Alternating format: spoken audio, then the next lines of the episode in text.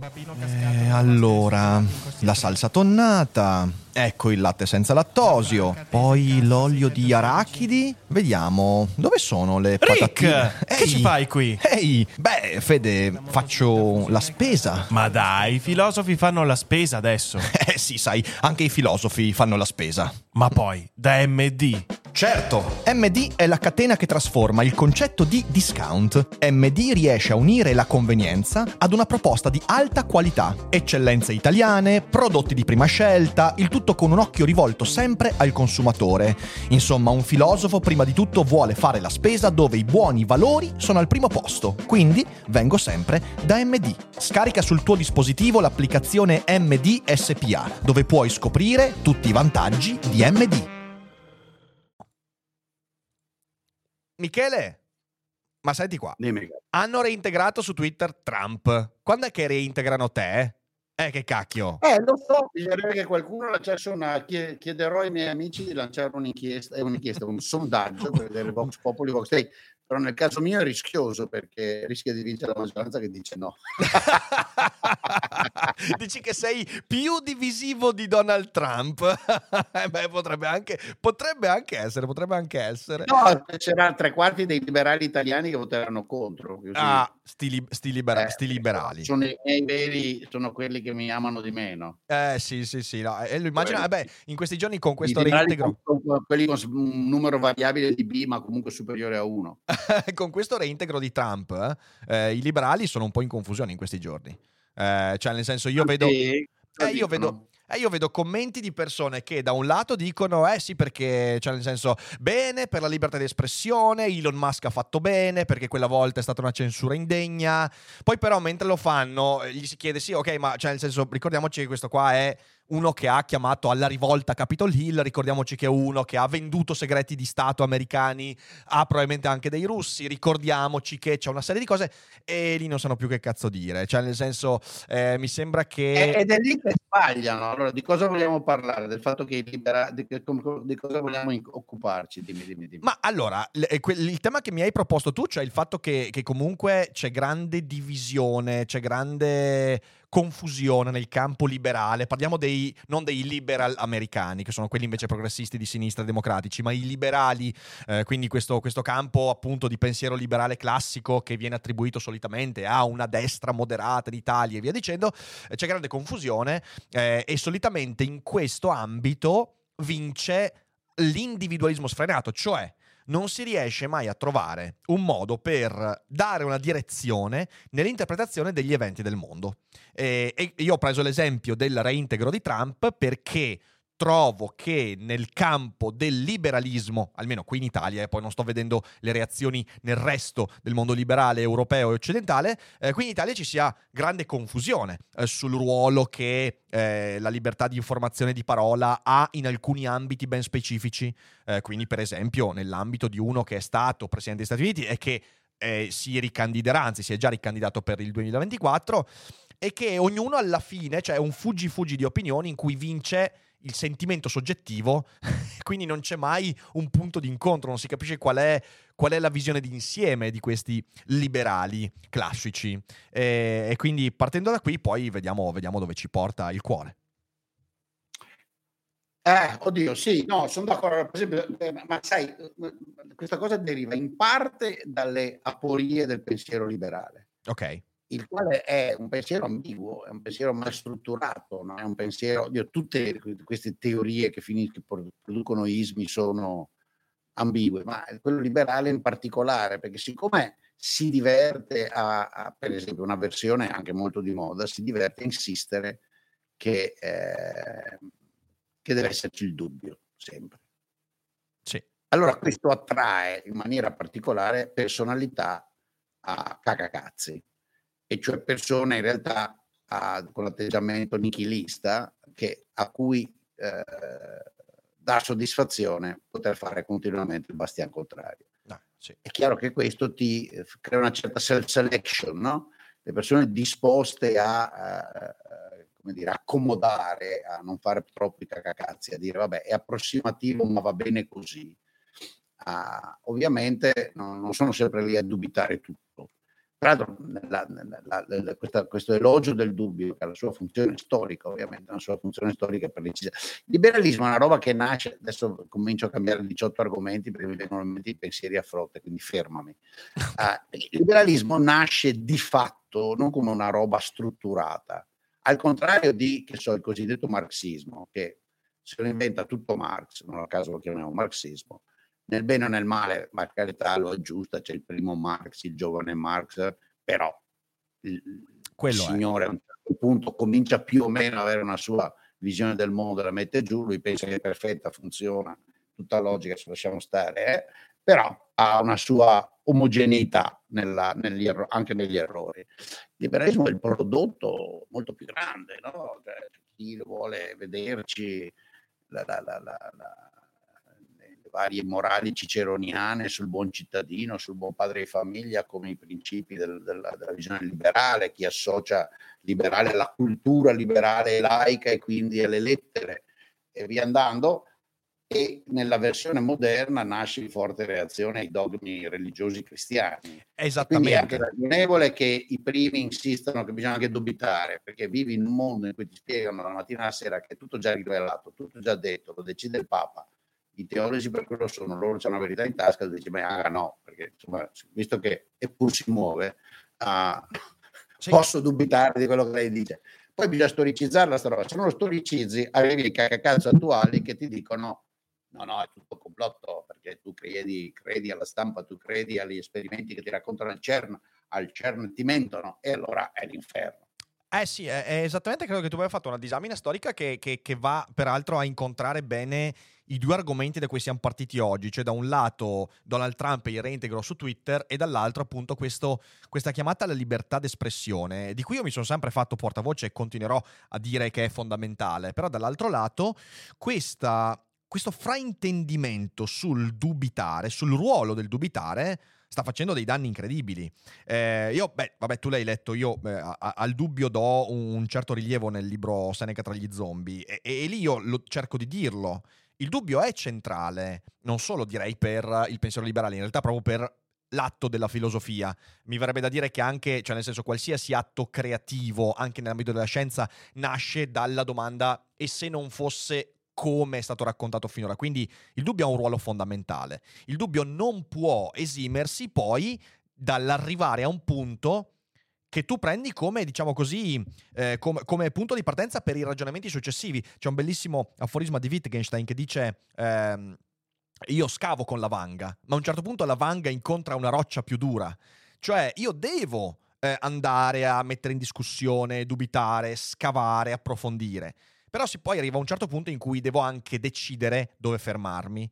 Ora, io trovo che eh, il trionfo nel campo eh, del, del, del libertarismo, libertarismo, libertarismo, americano, eh, ma anche appunto questa simpatia che tanti, eh, tanti, liberali italiani hanno nei confronti di figure come Donald Trump, che si è fatto portavoce di QAnon, di, di movimenti complottisti, robe veramente assurde, eh, terrapiattisti, antivaccinisti e via dicendo, eh, sia proprio dovuto al fatto che si fraintende il dubitare con il credere. Ed è una cosa interessante questa, è una cosa interessante perché? Perché in realtà il complottaro, il cagacazzi, come tu eh, in, in francese l'hai definito, non è un dubitatore, non è affatto un dubitatore è una persona che in realtà decide di aderire in modo molto più acritico a delle narrazioni. Eh, dimenticandosi il fatto che poi nell'atto di dubitare, nella storia del dubbio umana, c'è una serie di elementi che ti permettono di capire, ok, questa roba qua posso tranquillamente esimermi dal metterla in dubbio. E questa roba qua non entra, non entra. Eh, e questo credo che sia un po' alla base di quello che poi viene denominato quell'individualismo che è nichilistico, che è distruttivo e che porta la persona, spesso anche attenzione, persona con istruzione, non sono mica tutti ignorantoni quelli che aderiscono all'antivaccinismo, a queste robe qua, ok? Eh, alla persona a dire io do più rilevanza a ciò a cui individualmente voglio credere che non al ruolo effettivo del dubbio che è quello di dubitare fino a prova contraria. E ci dimentichiamo sempre che il dubbio è dubbio fino a prova contraria. E le prove contrarie nel lato del dubitare ci sono e come. E, mm, e credo che sia, sia, sia questo anche il, mo- il, motivo per cui una buona parte del campo liberale, del campo del... io lo definirei più che, sai che possiamo dire più, libera- più che liberale, il campo dell'individualismo politico. Cioè, adesso provo, provo a porti questa domanda. Ehm, perché liberale, appunto, è una, è, una, è una definizione che rischia di fraintendere. Potremmo dire che quello che stiamo definendo è quella, quella propensione a dare più importanza all'estro, alla scelta, alla libertà individuale che non poi alle necessità, necessità della collettività e via dicendo. E di conseguenza questo si traduce in un individualismo che però, fraintendendo il ruolo del dubbio, rischia di fare più danni che bene. Ah, sono, sì, sono, stavolta non finiamo per discutere perché siamo, siamo d'accordo.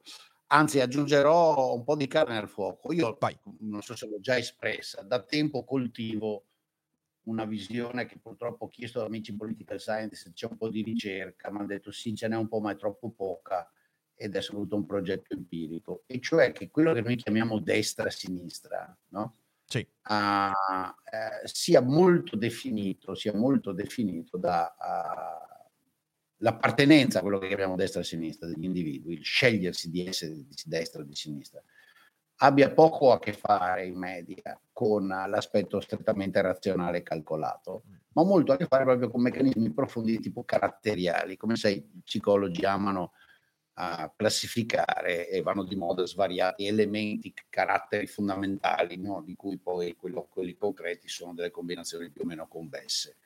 Uh, e io sono abbastanza dell'opinione che vi siano forti aspetti costanti caratteriali nella scelta della gente dice ma io sono di destra, io sono di sinistra.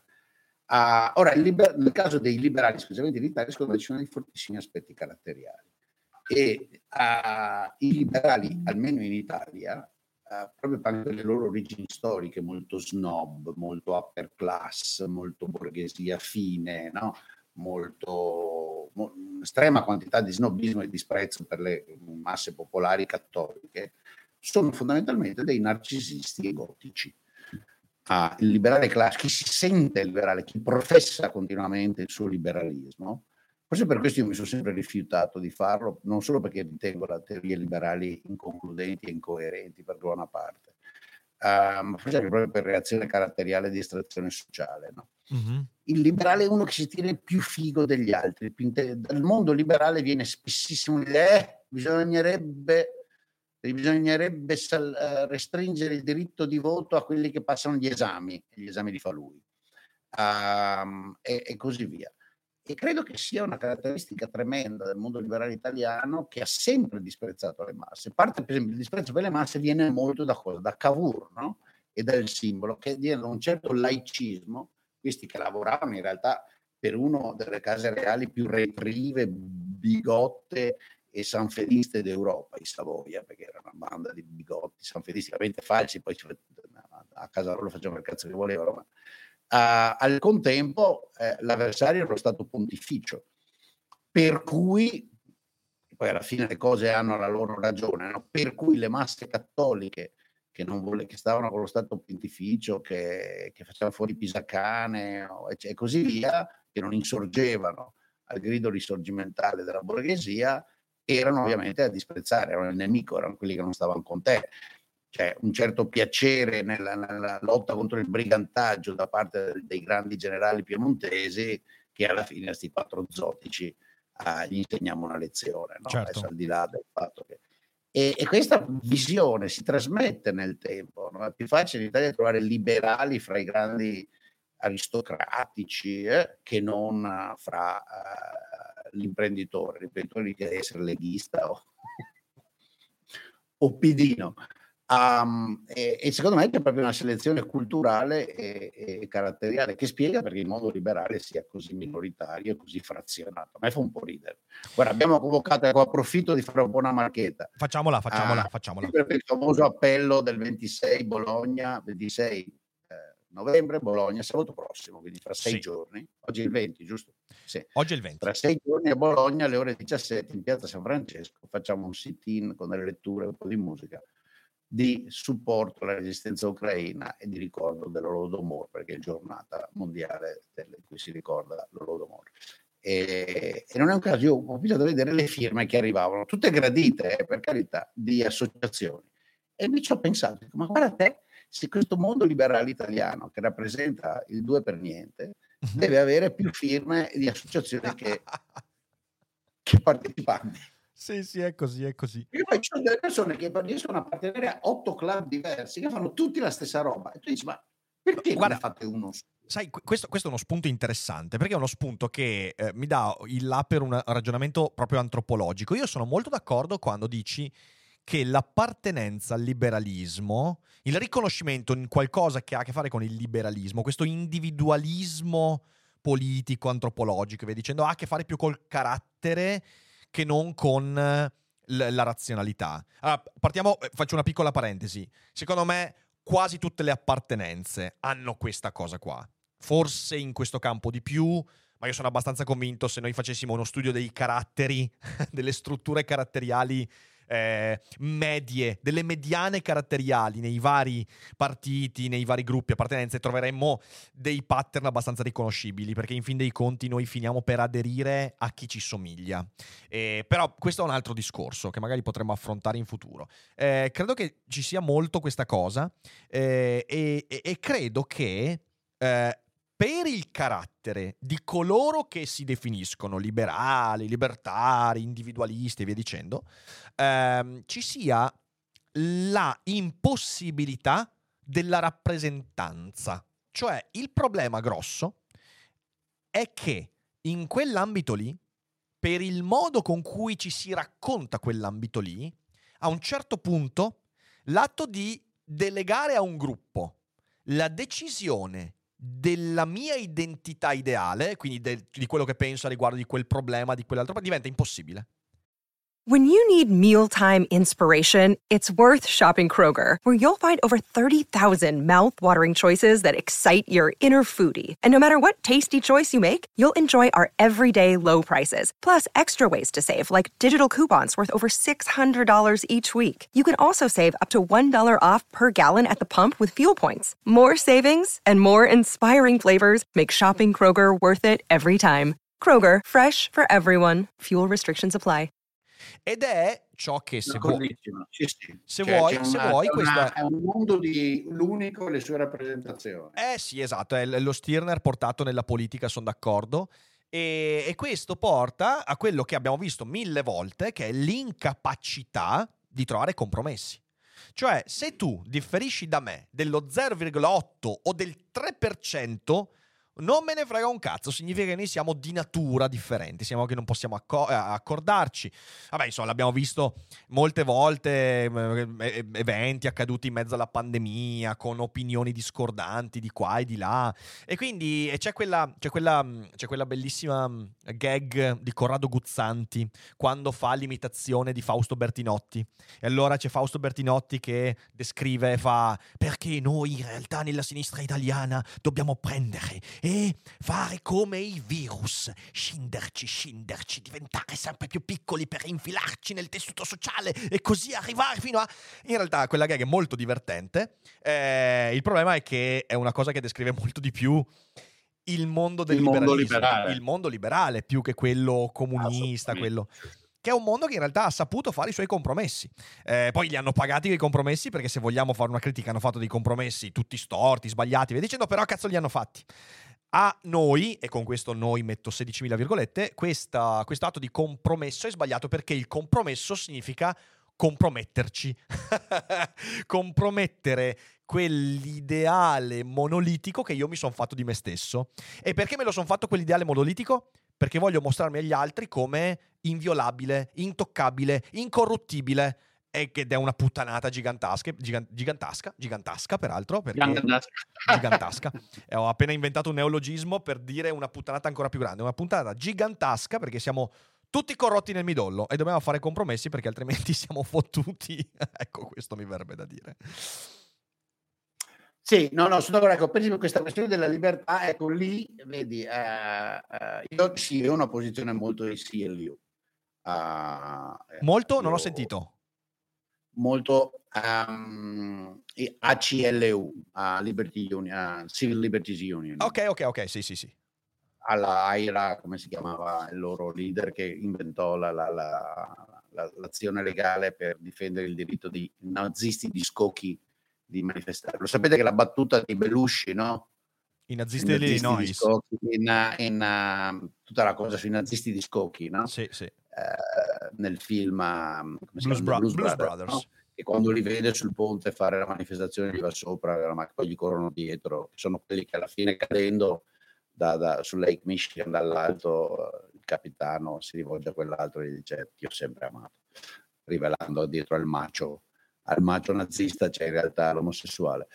E quella cosa avviene dal fatto che negli anni 60 ah, divenne famosa una marcia proprio del partito nazista americano a Skokie, che al tempo, Skokie è un sobborgo di Chicago, è, è un pochino a ovest di Evanston dove, dove, dove, vivevo, un po' al nord-ovest di Chicago. Okay. Uh, e, ed era abitata molto da ebrei, tra l'altro ebrei di classe media, medio-bassa, Skokie non è una e, e, ci fu una famosa marcia dei nazisti che si cercò di impedire e la CLU, che è considerata liberale di sinistra, iniziò questa causa per il diritto di, con un leader ebreo. Eh. Io sono abbastanza di questa opinione su tutte le questioni delle fake news, per questo ho fatto Liberi Oltre. Io non credo che le fake news si debbano proibire. Non posso credere che esiste il tribunale delle fake news e decide cosa è fake e cosa non è fake perché il problema di, fake è come dubbio, no? Uh, in questo momento molti diranno, diranno altri l'ho detto l'altro giorno, non, non ci hanno tutti presi in giro perché abbiamo detto delle bugie. Quando sono venuti piccoli intellettuali di quelli che ovviamente voglia di dibattere, poi a faccia non ne hanno citando i testi, uh, sono venuti a spiegarci che la nostra conversazione è un po' così rapida su uh, eh, l'altruismo efficiente, efficace, come diavolo si chiama, a, era prova della nostra ignoranza. Quindi fondamentalmente semplific- abbiamo semplificato, abbiamo banalizzato. Non è una maniera per dire che stavamo dando fake news. sì, sì, certo, certo, assolutamente, assolutamente. Anche quelle sono fake news. Se Boldrino o Dufer dicono che un'implicazione logica di questo e quell'altro e tu non sei d'accordo, dal tuo punto di vista stai dicendo fake news. Eh, Boldrin sta dicendo fake news. E allora se sei lì che fai il tribunale, censuri, dice no, no, sta roba di Boldrin non va. Nel libro di testo non lo mettiamo uh, il video non si gira perché ha detto una roba che non è vera. La stessa roba. Immagini se io voglio vivere in un mondo del genere in cui a secondo te c'è continuamente eh, qualcuno che fa il tribunale della cosa e non è aperto al confronto. Questo è il punto. Puoi fare il tribunale, ma il tribunale lo fai nel dibattito. Ecco, questo, anche questa è una tradizione liberale. Nel modello liberale la gente fa quello che facciamo tu e io la settimana scorsa. A te piace Ayn Rand? A me no. Boh. Ci pigliamo ammazzate, cazzo, ed è divertente peraltro. Buffer dà i suoi argomenti, Boldrin dà i suoi controargomenti. Vediamo quale regge. Perché io invito sempre la gente che mi dice ma hai mentito, vieni a discutere. C'hai gli argomenti. Sì, sì, sì. Sì. No? Sì, sì, ah, sì, Anche stamattina c'era un ragazzo che a mio avviso era pisciato decisamente fuori dal boccale dandomi del mentitore, io ho detto vieni a discutere, lui tranquillamente mi ha dato il mentitore in pubblico, ho detto beh insomma vieni. Questo ho avuto coraggio, io chapeau, a 19-20 anni è venuto a discutere. Ecco, questo è un modello che io considero liberale. Oggi il liberale eh, invece ritiene che, eh, no, moltissimi liberali ritengono che invece le fake news vadano bannate. Sì, sì. Quindi da, da, questo punto di vista, allora, eh, o qui sfondi una porta aperta perché io, anche quando Trump fu bannato da Twitter, io dissi, cioè nel senso, eh, anche se capisco la razza che sta dietro questa cosa qua, e questa razza non ha a che fare con la democrazia, ma con gli inserzionisti, ricordiamocelo. Certo, certo, ecco, certo. Ehm, ho sempre detto eh, la, l'atto di censura delle fake news, l'atto di eliminazione dei profili, è sempre stato, dal mio punto di vista, un atto di sfiducia nei confronti della capacità di riconoscere le fake news. Cioè, cos'è che voglio dire? Voglio dire che un mondo che decide di censurare chi mente eh, è un mondo che si è arreso al fatto che le persone non possono più avere gli strumenti per riconoscere autonomamente le menzogne. E quindi è un mondo che di fatto sta regredendo. E su questo non c'è dubbio. Però allora ti faccio la domanda, visto che questo è il tema da cui siamo in qualche modo partiti. Tu sei d'accordo con il reintegro di Donald Trump su Twitter? Assolutamente, come sarei d'accordo con il mio, anche se spero che magari, visto che mi sto uh, disintossicando e dedicando, ad altre cose, a, a credo di aver votato, tra l'altro, perché poi Ok. i, conti per leggere Twitter ce li ho, incluso quello di Liberi Oltre che ha 40.000 Certo, follower. Mi certo. astengo dalla, perché ho altro da fare, li uso poco, eh, approfitto della situazione per fare altro e non, stare, non spendere un'oretta su Twitter tutti i giorni come facevo prima, spendo 10 minuti per leggere le notizie la mattina e fine. Uh, certo che sono a favore. Mhm. Perché, perché, ripeto, le fake news o ciò che si ritiene eh, erroneo lo si combatte facendo, facendole contro fake news, non si combatte censurandolo. Certo. La via della censura è come quella del carciofo, alla fine non rimane un cazzo. Mi Certo. dispiace, cioè, è, facile, è abbastanza facile da capire. O- è un problema. Certo che un problema, ne abbiamo discusso tu e io, da- dal primo giorno ci siamo visti, no? Certo. Mi ricordo quando sei venuto a dirmi, ma Michele continui a dire che è un problema culturale l'Italia. Cosa Che cavolo vuol dire? eh, certo che è un problema, è un problema culturale. Nel mondo della trasmissione diretta in cui tutti parlano, la- riuscire a costruire informazione, segmenti di, di discussione razionale, fact-based, è molto più difficile che in un mondo in cui l'informazione è concentrata. certo. Occhio però, perché nel mondo in cui l'informazione è concentrata, filtrata e selezionata è anche un mondo in cui costruisci Putin o costruisci Mussolini, e cioè costruisci ideologie nazionali folli in cui tutti credono che è vero che l'Ucraina è un paese di nazisti dove fanno fuori tutti quanti. Esatto, e qui, qui ne approfitto, qui ne approfitto. Ma in Russia ci credono. Eh, scusami. No, qui, e qui ne approfitto perché eh, le- ho buttato un occhio alla chat, c'era qualcuno che diceva ma quindi questa non è la giustificazione per avere Orsini in televisione? Certo, ma il problema non, è, Certo. non è avere Orsini o avere Lavrov, il problema è avere Orsini e qualcun altro. Il problema, è, il problema di Orsini è che Orsini è sempre stato in televisione con orsiniani. E ogni qualvolta lui ha fatto dei monologhi lunghissimi, ha fatto trasmissioni in totale autonomia, spessissimo è andato in prima serata con altre persone che la pensavano come lui, perché? Perché la linea editoriale di certe trasmissioni è quella. Quindi il problema non è tanto quella di avere o non avere Orsini, è di avere Orsini e avere anche chi può contrastare, può portare una visione alternativa a quella di Orsini. Cioè ci siamo dimenticati. Assolutamente. Siamo è il dimenticati. problema. Il problema è Eh, dibattere con Orsini. Esatto, Lo è metti lì, dici, vabbè, adesso dibatti pari tempo, perché io mi sono inimicato tutti i social, e i, social i, i talk show? Perché non era dibattito, perché bisognava parlare, io sono anche bravo a alzare la voce, però a un certo punto, francamente, lo faccio, e l'ho sempre detto, lo faccio perché devo. Certo. A me rompe i coglioni. A un certo punto mi ha rotto il cazzo di dover andarmi a armarmi di aggressività ogni volta che andavo in trasmissione perché sennò non riuscivo a parlare. Ma vaffanculo. Certamente, certamente. a un certo certamente. punto li ho mandati a quel paese, me ne sono andato. Quindi Fine. quello, il problema non è... puoi andare a fare dibattiti in cui Esatto. non c'è il moderatore che dice adesso tocca a Boldrin, adesso tocca a Bufera, adesso tocca a quell'altro. Esattamente. Quindi ecco, cioè, il problema non è, non è il Orsini, il problema è avere, avere, avere, avere un contraddittorio, avere qualcuno che ne parla, soprattutto, ripeto ragazzi, sulla TV pubblica, perché ecco, qua aggiungiamo questo aspetto.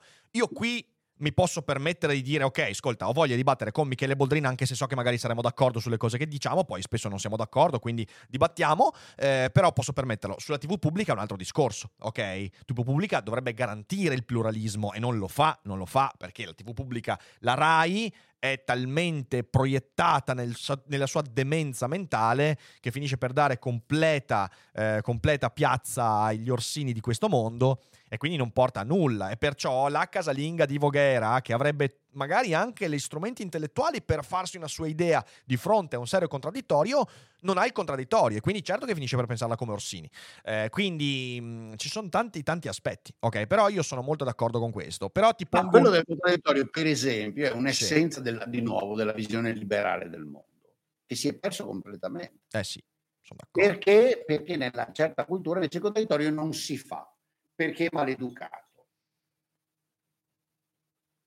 Perché dibattere, se- perché poi è anche vero, come succede delle volte, no? Eh, che quando uno dei due ha platealmente torto, si è platealmente inventato delle cose Sì. e non riesce a reggerle, nel contraddittorio cade.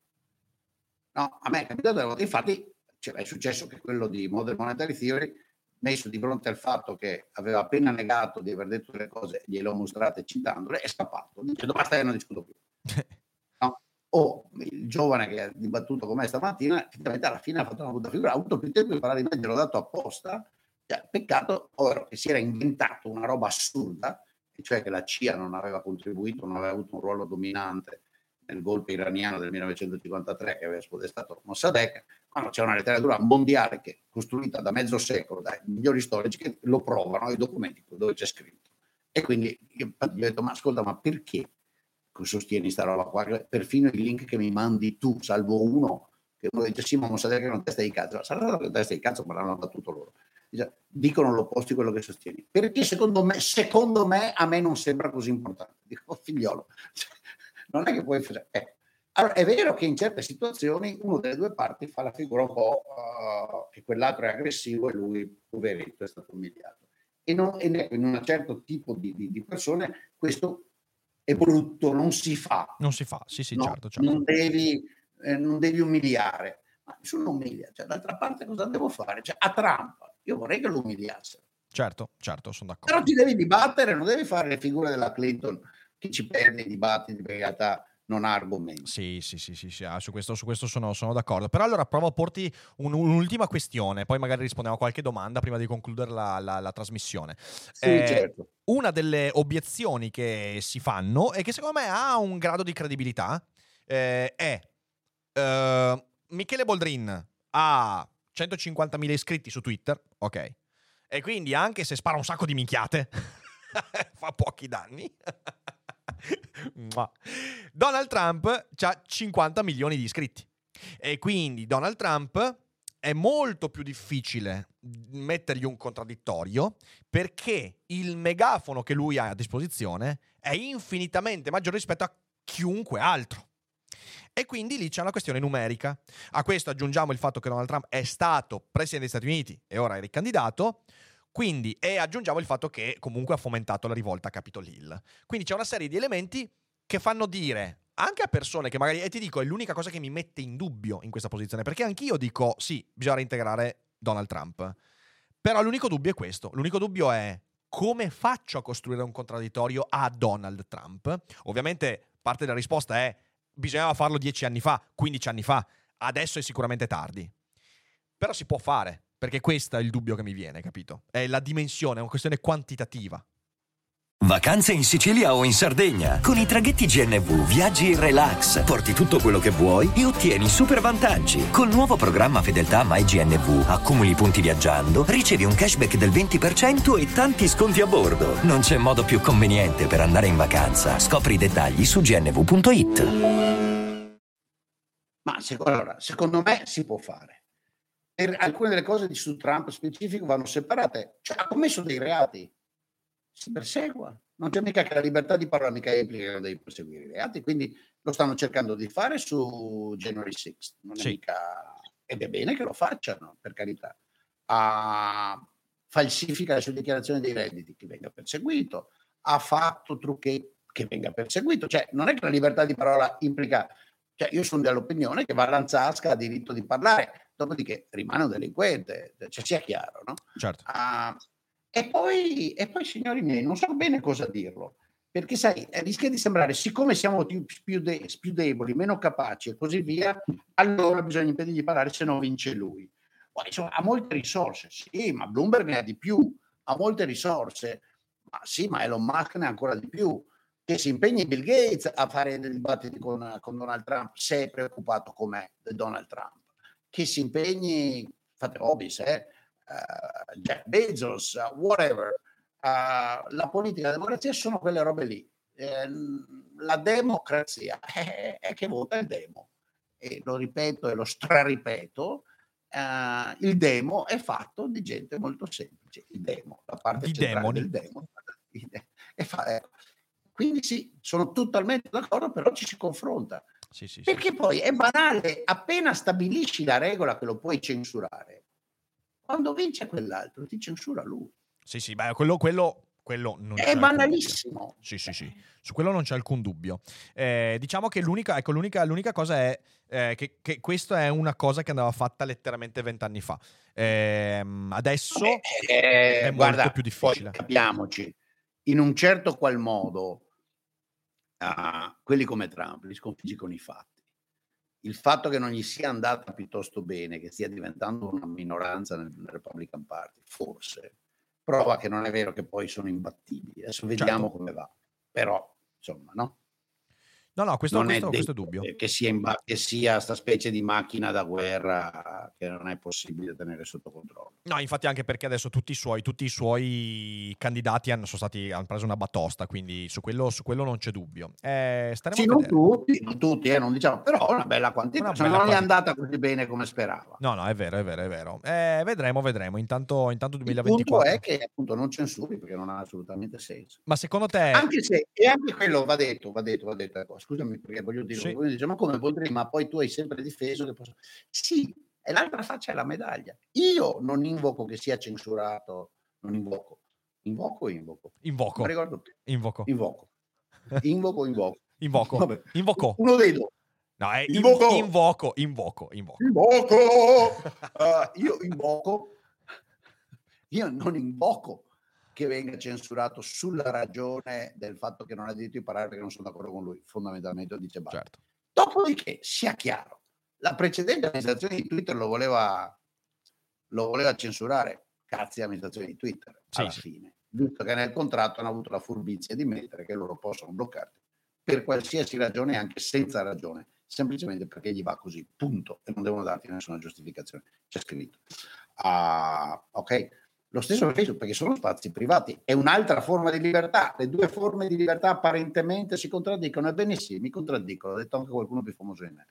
Um, e quindi, ma non è che una elimina l'altra di per sé come argomento logico. Sì, sì. Come il buon Isaiah Berlin ci ha insegnato, eh, spessissimo nella vita i cosiddetti principi assoluti si scontrano fra di loro e ti fanno capire che assoluti non sono. Ecco, lì c'è il dubbio. Come che scegli? Scegli. Dici no, io no, io voglio che anche i nazisti di scocchi partino. Ah, questo viola il rispetto per i morti nell'olocausto? Sì, però mi dispiace dire, in questo momento io ritengo più importante per il mio criterio che parlino anche i nazisti e quindi lo faccio, mi prendo la responsabilità.